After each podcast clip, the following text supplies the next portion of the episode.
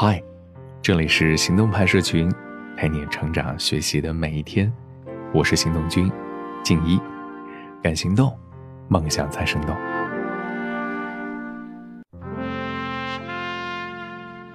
很多人会说自己不擅长和别人沟通，不知道要怎样才能游刃有余的和他人交际。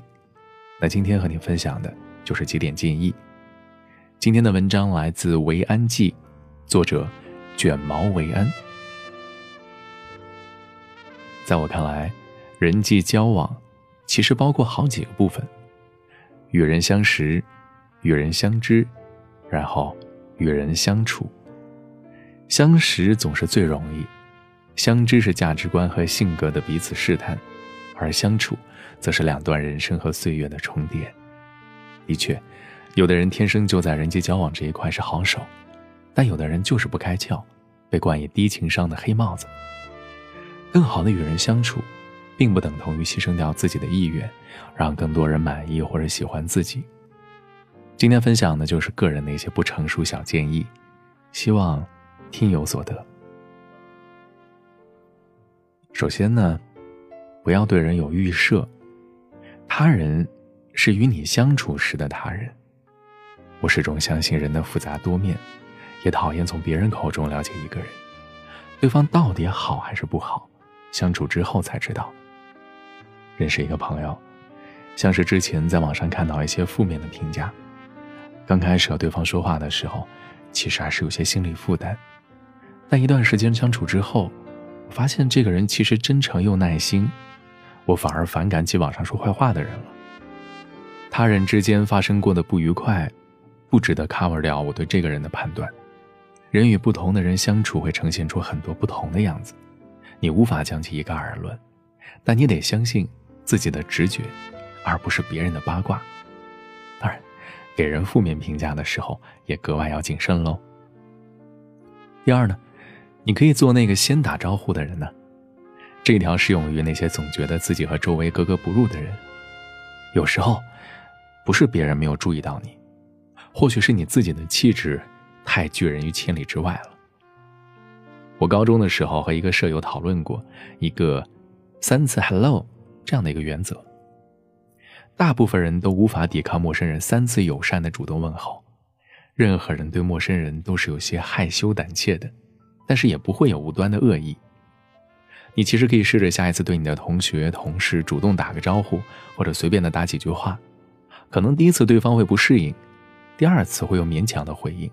第三次也就逐渐适应了。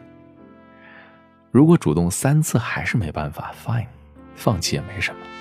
人际的僵局自己来打破会比较好。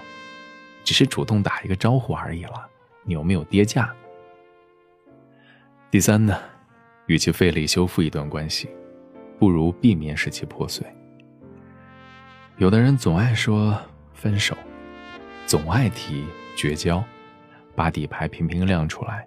沉不住气，但是有些话说出去了，有些气儿撒出去了，真的可能导致这段关系破碎。纵使之后还能再修补，也不可能恢复原状了。我承认，人与人之间太容易产生矛盾，爱情、友情、亲情都是如此。我总觉得现在的人从生气到爆发速度太快，没有太多留给自己思考的空间，一股脑儿的把烂摊子、坏脾气。往别人怀里一扔。每个人或许都有几段失败的恋情，一定有几段破碎的友谊，这是令人很惋惜却也无可奈何的。那遇到矛盾，首先还是冷静下来吧，把自己关在房间里独处一两个小时，或者找其他人来倾诉缓解一下，让理智慢慢的回归。沟通永远比争吵有效。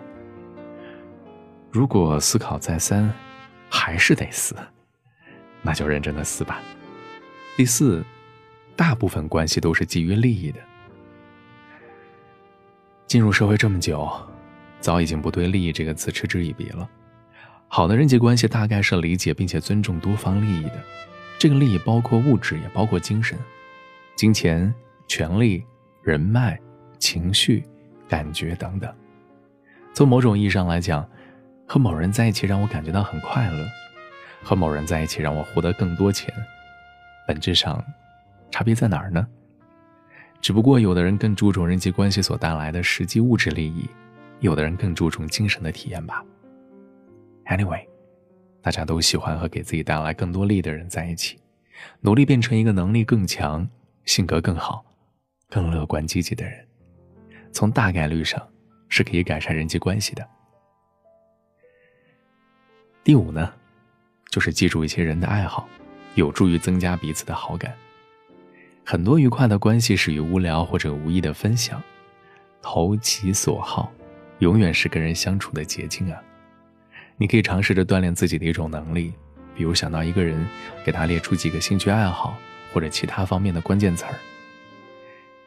假设我是其他人，我第一次见到维安，可能会觉得这个女孩给我的几个印象就是头发卷，喜欢爵士乐，喜欢复古风格的衣服。那比如有天我在逛淘宝店。发现一家特别棒的古着，我可能就会分享给他；或者我发现了一首好听的歌，也会问一问他听过没有。再或者更简单的，记住对方的生日，发一条简单的祝福。谁都喜欢被人惦记啊。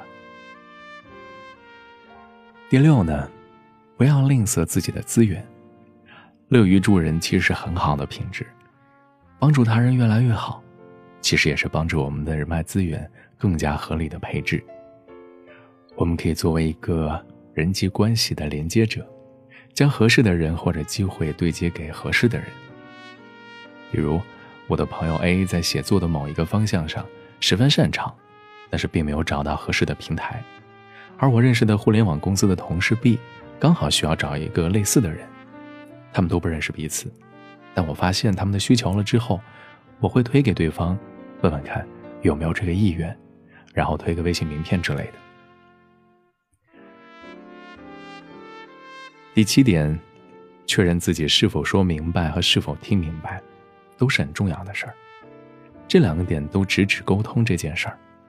在人际关系中，有效的沟通真的太重要了。大部分的误会和冲突都来自于误解，无论是工作上的小事情、大事情，还是生活上的日常，在和别人说完一件事之后，可以顺便问一下。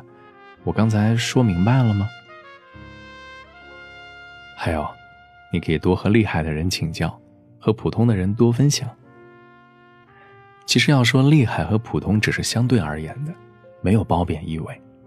一群人待在一起，肯定会有经验、阅历、能力和其他资质的区别。如果都是比自己更有经验的人，不如少说话，多听他人分享，多请教学习。如果都是比自己阅历还要浅的，不必摆架子，带着分享的口吻就好，让对方自己去感知。